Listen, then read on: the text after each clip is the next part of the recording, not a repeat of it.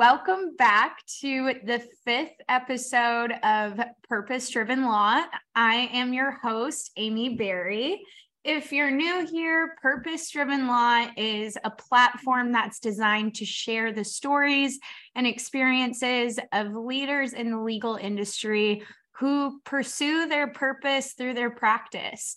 Remember, you can find my podcast on my YouTube channel, iTunes, Spotify, and Google Podcasts. Don't forget to subscribe. Okay, so guys, today we have Sam Mollaei. Am I pronouncing that right, Sam? That will do. Mollaei, like Hawaii. Hawaii Mollaei. Okay, cool. Anyways, he is a legal disruptor and a law firm owner of 6 law firms, but he's more interested in really disrupting the legal market. I've known Sam for probably about 5 years, I want to say, and I have really been able to see Sam sitting in the background, just one word: scale. He has scaled 3 of his law firms to multi-million-dollar firms from scratch. And he did all of this before he turned 33. So if that doesn't make you feel like you're not doing enough, I don't know what it is. So one of his law firms is operating at a $20 to $30 million level. However, he spends most of his time helping lawyers around the world create their own automated, scalable law firm inside an online program called My Legal Academy. Sam shares the real strategies he uses to run and scale his 6 firms using top paid ad sources, funnels, automation, AI, ChatGPT, virtual assistants, and more. Sam, welcome to Purpose Driven Law. How are you? Good, amazing. And I feel like when I heard about you starting this podcast, I'm like, yes, you're doing something that's so meaningful. I know there's so many things out there that are surface level. This is on a deeper level. So I'm all about that. And hopefully we'll explore that today.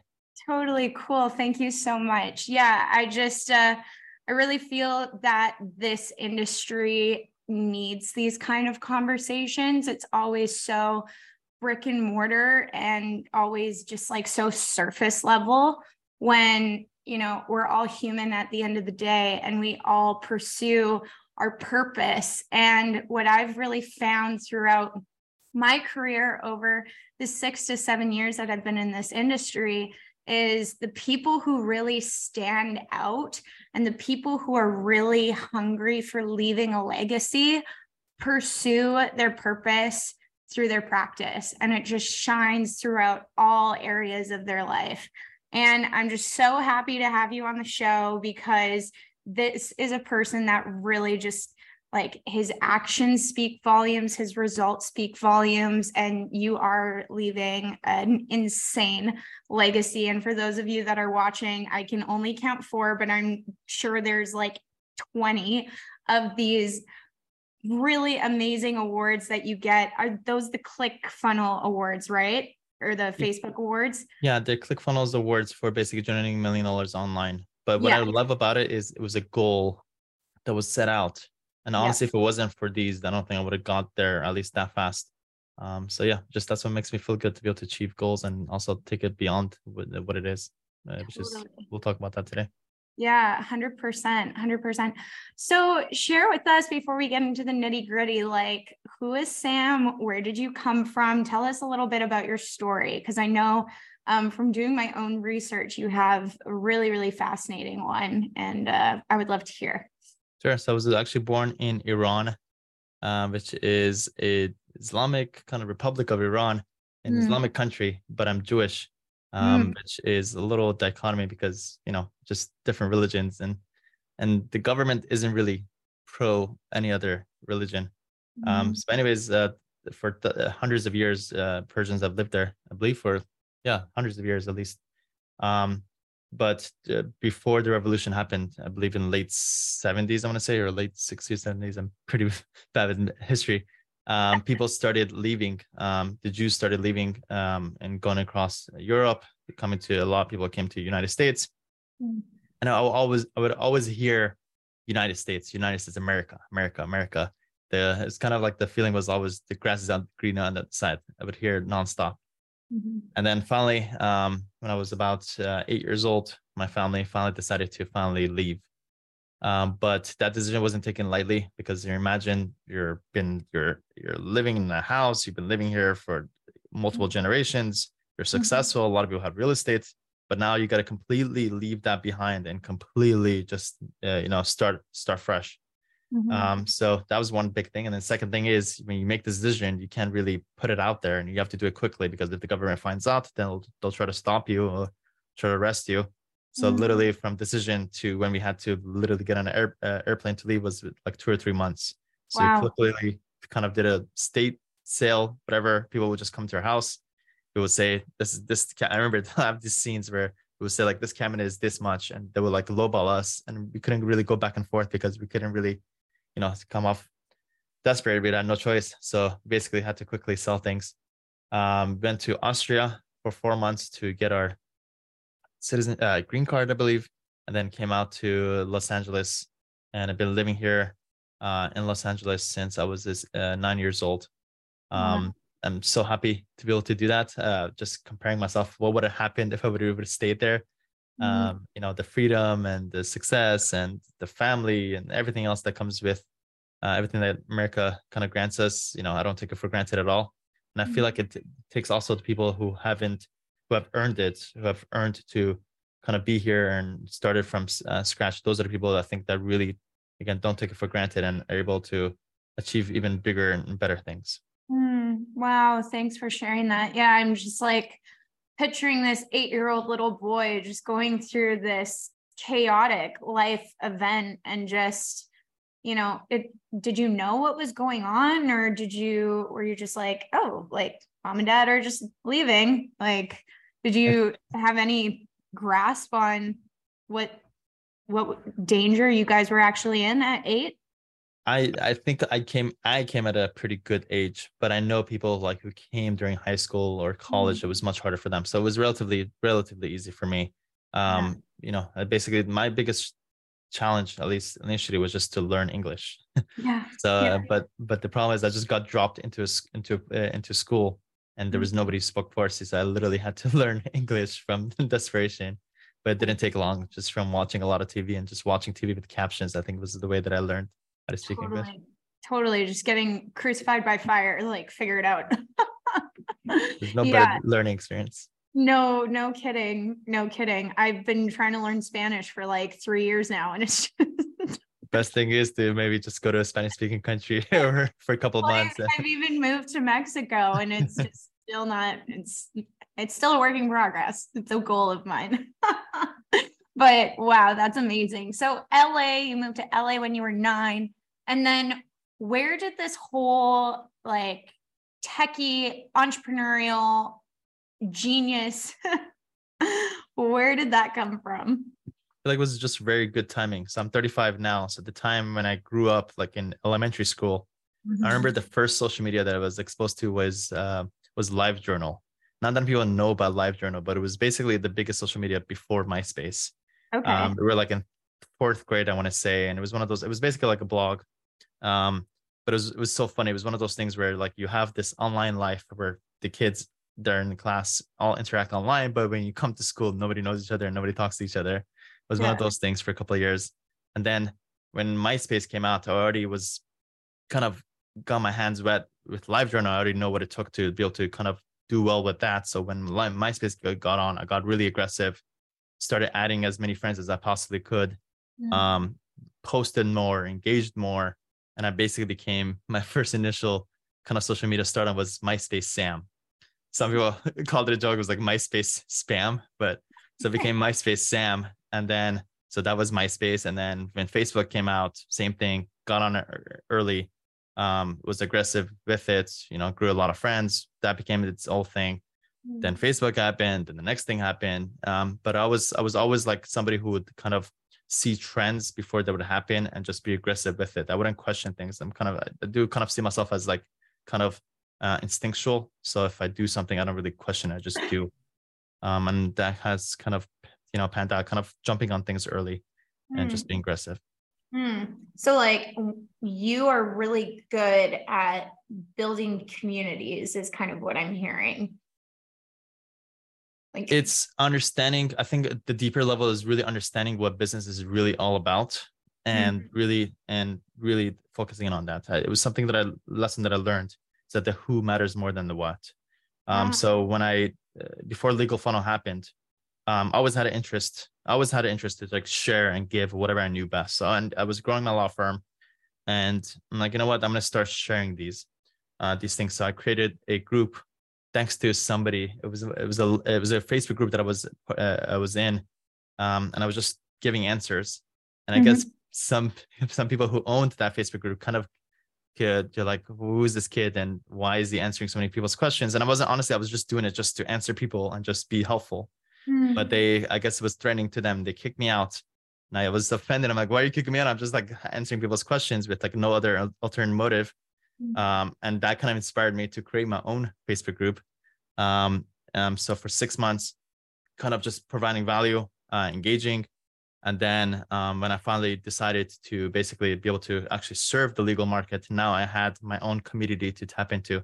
So I strongly believe if you're trying to do anything with business, focus on the who first, serve the community, just like how Amy is doing with this podcast. Then all the relationships and everything comes on the front and the back end of that. And again, it's all about, and people can understand intentions and people can understand energies and things that really transposes itself across whatever kind of medium. So I'm all about that. I understand that. I live and breathe it. So yeah, I'm all about it. Yeah. You have a very authentic and gentle spirit to you. You can really tell that. And you can just tell that you just want to help. And I think that's beautiful. So what would you define, how would you identify what your like vision or purpose is currently, and how has it evolved throughout the course of your career? I think ultimately my purpose is to help people tap into their own potential that they have, that they don't realize that they have. Ultimately, for some reason, I could see people's potential and I could see what they're capable of a lot better than other people can see it in themselves. What do you look for? Yeah. What is that? What do you look for? Like, how can you, what characteristics can you see in people? And you're like, I want to help you. What do you see? I see more of people holding themselves back because of self-talk. So a lot of it is, I realized it's all about success really comes down to you. You're the only, the variable in this whole thing called life. So if that's the case, if we can tap into you and your belief system, that's first. And then obviously we can get into the skills that you build over time to get better. But first, your belief in yourself, then second, those tactics and techniques that will help you get there. I love that. And a lot of it just comes down to confidence building. I think something that was very clear to me was when I saw someone else do something. It was my first time with online, when I was trying to figure out online stuff.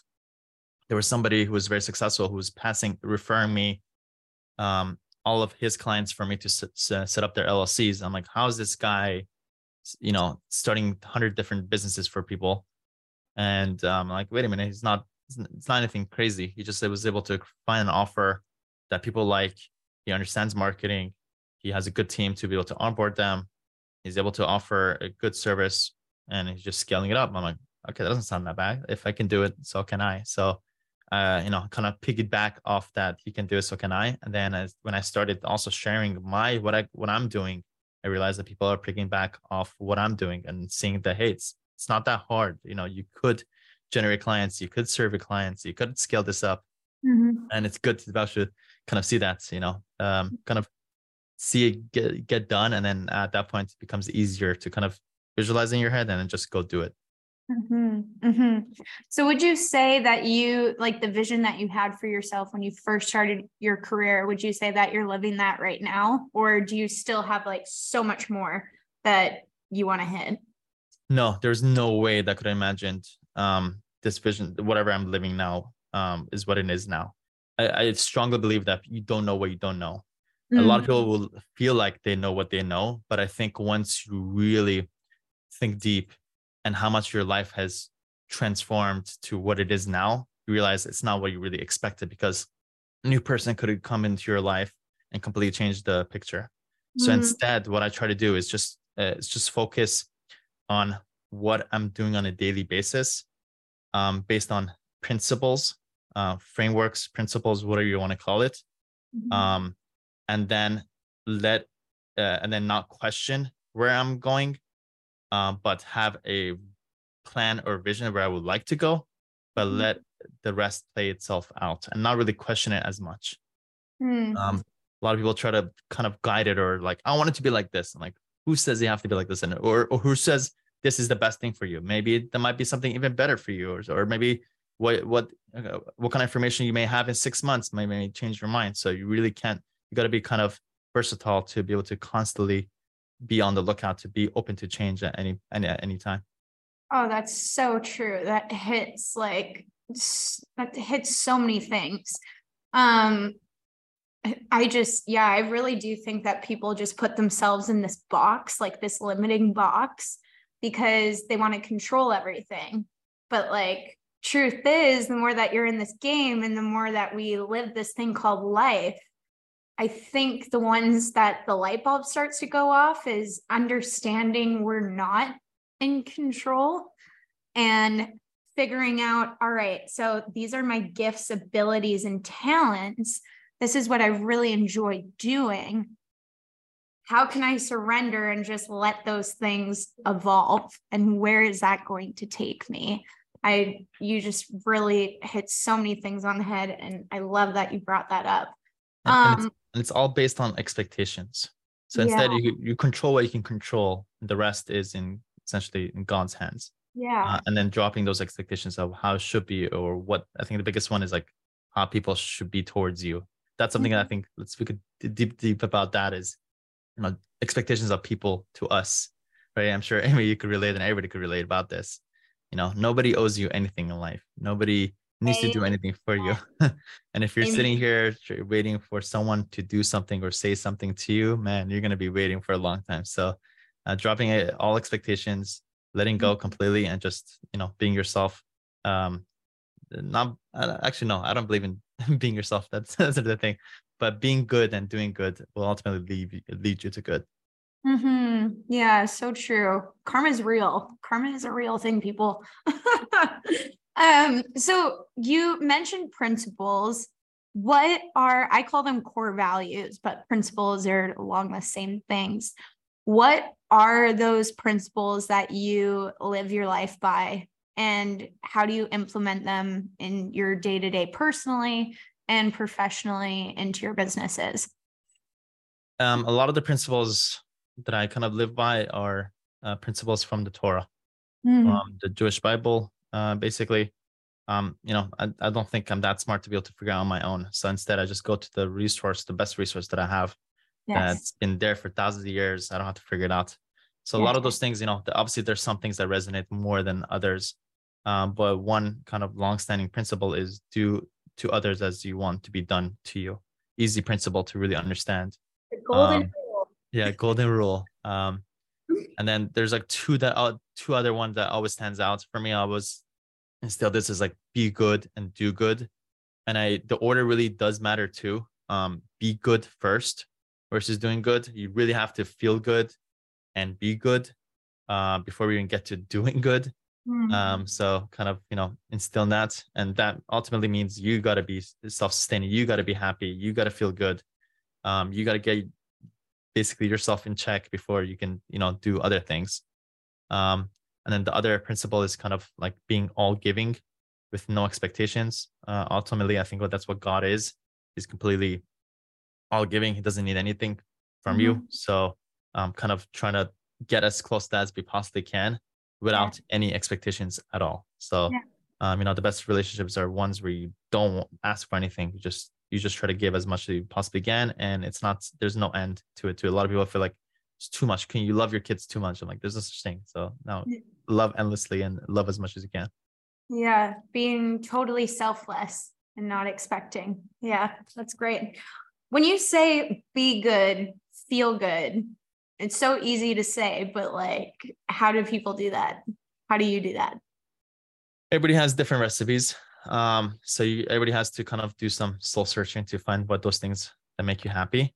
Yeah. I found out practically, I think it's owning your morning is very practically very important. Really, I know these are the cliche kind of things, but really like your momentum, how you start your day really dictates your day. So I try to make sure to have the best morning possible, which for me is basically my optimal ideal day, I do about 3 out of 5 weekdays. Is I wake up at 5:10 in the morning, and I start go to a Torah class basically at 6 a.m. until 6:45. Do that online or in person? No, in person. With about 30 young people, which is also like a social aspect of that too, which is nice. And then from 6:45 till 7:30, praying together. Sometimes there's classes afterwards, but I usually leave. And then I leave for, ideally, I go to a personal trainer 3 times a week, which gives me a lot of energy for the rest of the day. But if I can do that, if I can wake up early, go to class and work out, then I have like literally the most outstanding, amazing day within a surplus of energy. Even at 5 o'clock when I finish work, I'm like still jumping off the walls because I have such a good energy from the morning. So many endorphins. Yeah, totally. Yeah. So that's how you feel good. I totally agree with that. Like my mornings, if I have a crap morning, I am ruined for the rest of my day. Like my morning ritual is so sacred to me. Sacred. Yeah. That's the perfect way to say it's sacred. Yeah. And like my quiet time, my time with Jesus in the morning, that's like my cup of coffee. So like, I totally understand that. And I'm so jealous that you have like a physical community, because with my husband and I living in Mexico here, it's very difficult to find like your spiritual family in face to face. So I can't wait to go home to Canada to actually have that again. So, and it's so important. So important. All right. So be good, feel good, and then be all giving. Obviously we can't like, how do you give all? Because that is such a loaded, concept. And I feel like in today's culture, you said it before, selfless. Our culture today is selfish, and it's all about the self. It's all about self-love. It's all about me, myself, and I, my money, getting my bag, like my this, my that, whatever.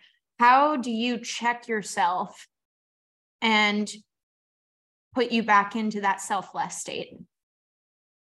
I feel like some people are more inclined than others to give. Some people, I think, have to work a little bit harder. I think I'll be transparent. I feel like I was a little bit more blessed to be a little bit more inclined to do it naturally. Just kind of grew up. I remember in being in school, I would create outlines, and I would just, without anybody asking, I would be like, hey, you want the outline too? Like, sure. I would like, and then I became like the outline person, just sharing it. And then when I started also learning stuff, I'm like, I would learn something, but in the back of my mind, I'm like, oh, this other person could also get something out of this too. So I would share it with them naturally. Mm-hmm. But now kind of, I feel blessed to be able to actually have a structure where I could actually give freely, and not only give freely, but also get paid for it, which makes it even more amazing to, kind of be incentivized to it. But now I do it naturally, natively, and, it feels good. I think it comes down to practice too. A lot of people aren't used to the practice of giving. I actually just realized this week. I was helping out with a big fundraiser. We had a goal of raising about $500,000 for a Jewish organization, and I had to ask a lot of people to be able to get us there. And some people that I'm completely that are doing really well. I know these people that are like multimillionaires, real estate people. The amount that we give was like shocking to me. Versus some people who weren't necessarily necessarily doing that well, that would give bigger amounts. I'm like, what's going on? And I realized those people that give less are not really used to giving. They haven't built up that habit of giving. So by the time somebody else asks them, like they're not used to it. Versus people who have used to giving, and also can continuously look to like increase those amounts too, or the people that are like just give very quickly and give, you know, bigger amounts. So I guess it comes down to practice. Yeah, it's funny. A big thing that I've always known this, like I've grown up with it, but me now being an adult is really realizing that none of it is actually ours and it's God's at the end of the day. And the more that we give, the more that we're blessed, which sounds kind of ridiculous, but you know, it just makes you, it makes yourself prepare your heart in a different way when you are giving in those types of ways. And it's more so than just giving money. It's giving your time. It's giving your knowledge. It's just, you know, there's a whole bunch of different ways to give, but you know, that's kind of a journey that I've been going through over the last year and a half, is just really, truly understanding that. And it's just so cool the way God works when you surrender into that. I'm all for that too. Deep down, like with conviction, realizing that it's none of it is yours. Yes. And you're just some people have different definitions of vessel or a whatever, you're third person, whatever you want to call it, middleman, to be able to receive it, but it flows through you. Mm-hmm. Yes. And, yeah. Yeah, I agree. Two most influential people in your life. I won because I feel like that one person is made up for two people. Yeah. It's my mentor. His name is Hamid Cohen. Works at LegalSoft. I'm sure Amy. Did I meet him? You met him 3 years ago. Yes. I introduced you. Yeah. But I feel like he's blown up a little way more in the past year or two, and his company is also blown up.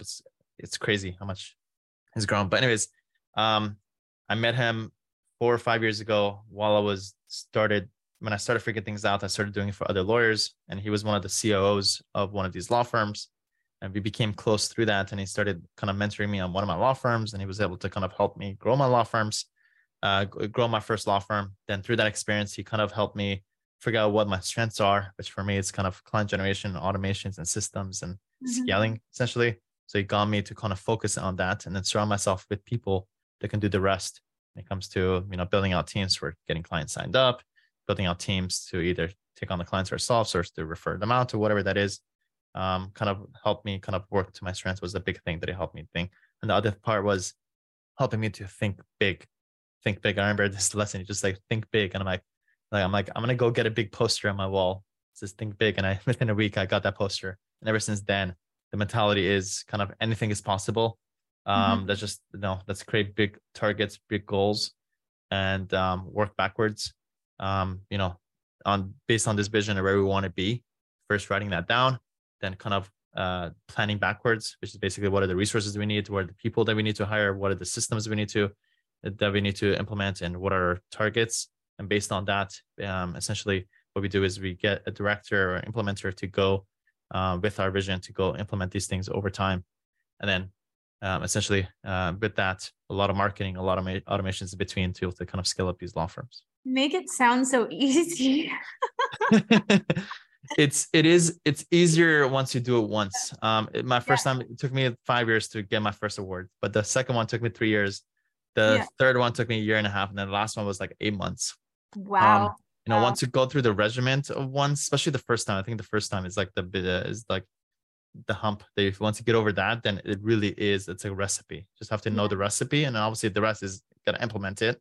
And no one's going to implement it for you. A lot of people, let's talk about that, because a lot of people, I feel like, hire or do things where people just expect things to be done for them. There's no such thing. I'm sorry.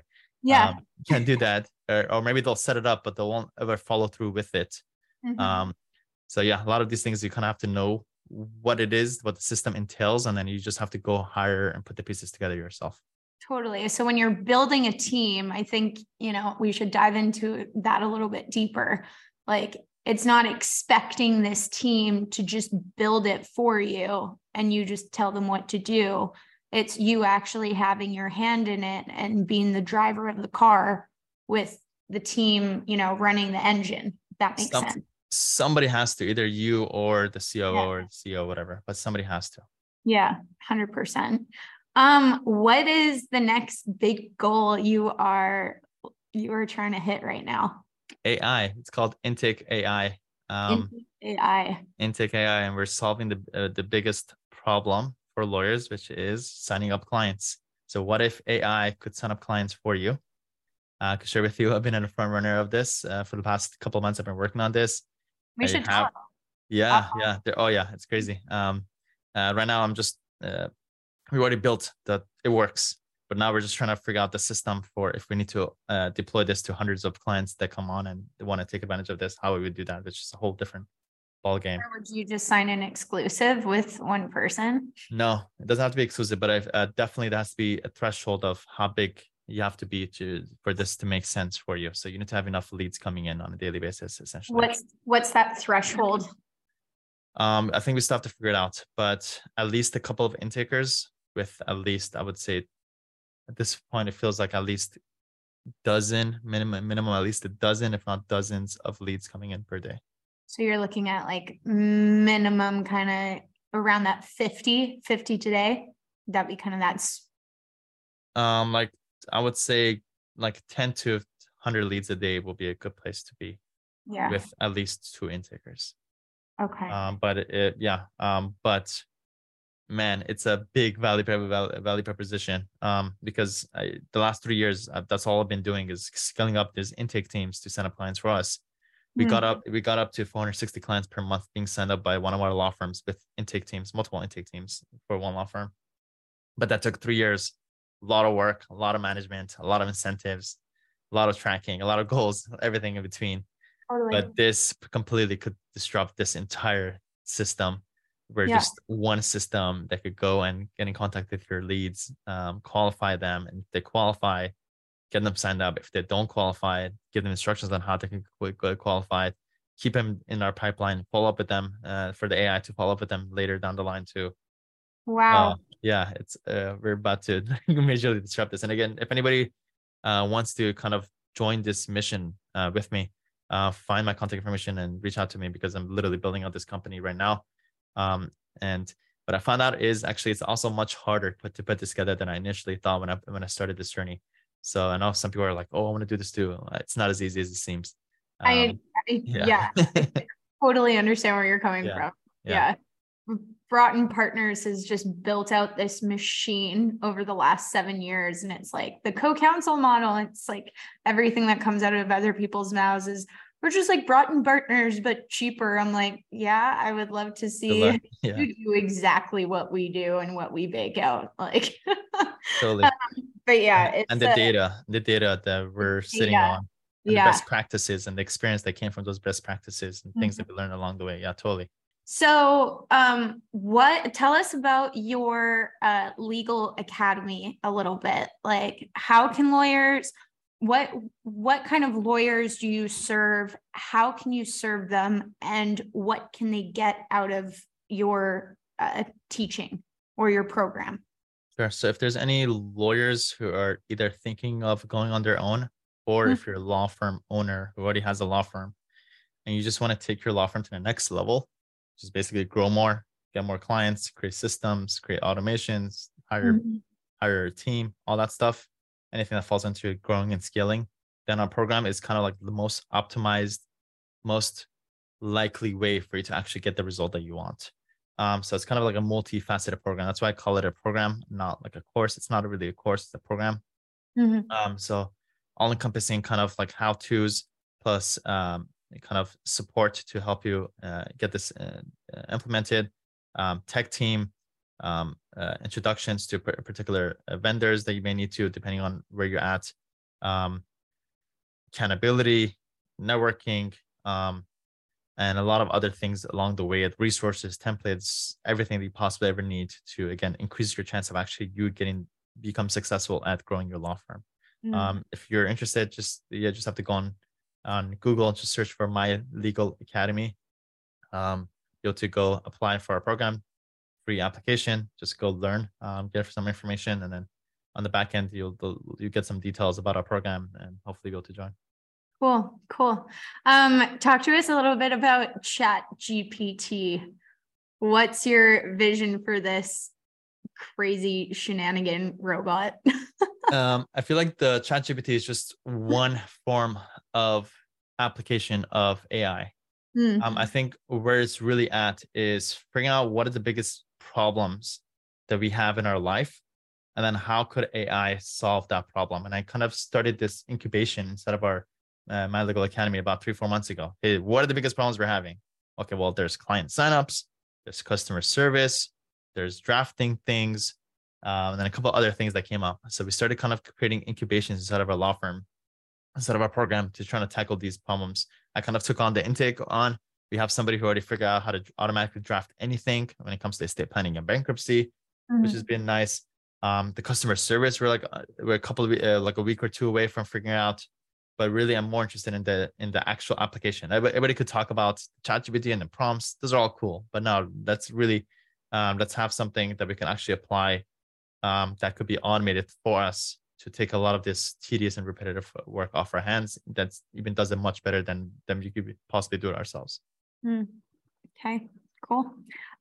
Virtual assistants. Do you guys like lean a lot on VAs in your business? And so do your, like, do you push your clients that do the academy to really utilize VAs, or what's kind of the sweet spot? Yeah. I jumped on virtual assistants 7 years ago. I got exposed to it. And then my first year, I hired 7 VAs. But by the end of the year, when I analyzed the value of how much it costs for me to have the VA versus the value of that particular VA, that's when it kind of like was like a light bulb moment. I'm like, this is like the highest ROI thing I could possibly ever spend money on. So I went crazy hiring literally as many VAs as I possibly could. Even there's like 5 years ago, like 60 VAs at a time. Right now, we have about like 100, 110 or so. Wow. But I really do see it as like the highest ROI thing you can do for your law firm. Learn a lot of things along the way. There's a lot of different things that I could share about that. But the big picture is, I think ultimately it's literally one of the highest ROI things you can do is to hire a lot of VAs, not just one or two, but a lot of VAs to do very specialized tasks. I usually, I don't hire a VA to go do a bunch of stuff. It's like if you do intaking, okay, you only do intaking. If you do document collection, you only do document collection. And then kind of scaling up these kind of soldiers and armies of VAs that can do very specialized tasks for you. I know that you have like a lot of golden nuggets in your party trick bucket. But what are two things that people should look out for? I don't want you to give away all of your secret sauce, but let us have a little taste of what kind of things do you look for in a VA, and how do you know that they are going to be good for a certain kind of job? So a lot of people have fallen into the trap of trying to interview VAs. I think interview is a waste of time. I stopped interviewing when I realized that some of the VAs that would interview seemed off good on interview, but when it comes to their performance, they weren't good, and then vice versa. So I'm like, wait a minute, why should I interview them? Instead, let me just bring them on and give them a short task that they could do within 48 hours and let their work be the interview. Why do I need to talk to you? Figure out how to just go do it. And so that's one thing. Skip the interview, let the work do itself.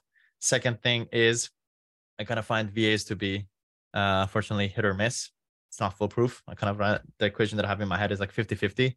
So if that's the case, let me increase my chances of finding the right person by hiring 2 VAs at a time. I call it rule of twos. There's some things you should do 2 at a time. Yeah. So it's one of those things. So I always try to hire 2 for any role. Right away, within a couple of days, I already know who's better, who does it quicker, who's more responsive, and who can just obviously do it better. But usually those 2 first things are kind of good indication. Quicker and responsiveness is like a huge factor when it comes to VAs. And then from that right away, within a couple of days, I already know who's the superstar, who's not. If they're both good, great. Now I have 2 amazing VAs. If not, okay, well, quickly I was able to find that superstar much sooner. I'm able to kind of grow with them. And then once I bring on the next VA, that VA goes and works with the VA who's been already working with me the longer. So I don't train them. I basically just give them access to my SOP, have the VA train them, build up a teams of 3s. And then once you have a team of 3, then one of them becomes the manager of those. So you kind of create these units of VA teams, and you kind of scale up from there. And then from that, you have organization, you have managers and people under them. And then so smart. Yeah. So smart. Yeah. Do you use a program called Trainual by chance? Trainual is great if you're trying to get fancy, but I just like keeping it super simple. So I use a lot of Google Docs and Google Sheets. So simple Google Doc for as an SOP. That way I could duplicate it for different law firms. I don't have to forget, you know, things. But yeah, it's great. It is good, especially if you can. It's a way for people to check off that yes, I got through the thing. That thing that's the one advantage that Trainual has that Google Doc doesn't have. Yeah. Yeah. We just recently switched. Well, not recently, probably like 2 years ago to Trainual. And I was like, wow, this is an amazing piece of software. If I was running my own firm or running my own business and trying to onboard people. All right, cool. So let's just go through really quick where people can find you all in one place. I know you sprinkled it along the episode, but where can we find you on social links? What's your website? What's your email? So I feel like if people got to this point of the podcast, they will. There's no way you should not be able to go book a call at least. So again, My Legal Academy, or just search for my name on Google or on YouTube or on Facebook or anywhere, Sam Mollaei. Definitely come and speak to our team. At least we'll have you in our system as we're giving out free trainings and this stuff and sharing all the information. You'll be able to kind of receive it. I'm also big on YouTube. Try to post a lot of value there. So just search for My Legal Academy or search for My Legal Academy on YouTube and you'll be able to find me there as well. Awesome. Okay, cool. Well, thank you so much for your time, Sam. I really enjoyed reconnecting with you and learning more about you. And I'm sure we'll be talking again in the near future. I appreciate it. Amy, can I have one more thing before you end it? Yes, yes. I feel like you're doing God's work. Something that I learned, interesting story of this guy who was very successful. He was a multi-millionaire, billionaire. And they asked him, what is your secret to success? And he said, I learned early in my career to make partnership with God. Make partnership with God. And everybody has different interpretation of what that means. And I remember when I first heard the story, I'm like, what does that even mean? Well, I'll share that. Again, I'll just share the lesson and then up to you for your mind to kind of trying to figure out what that means. But once you make partnership with God and you instill God into your work and you spread his message and you embody it and you live it and you act like it and you try to have people to really understand it, that's when things really take off and you'll see like your life will blossom. And that's exactly what you're doing. And I can already tell, I know you have the right intention with this. I know you're going to do really, really well with this podcast and everything that you do in life and in your career.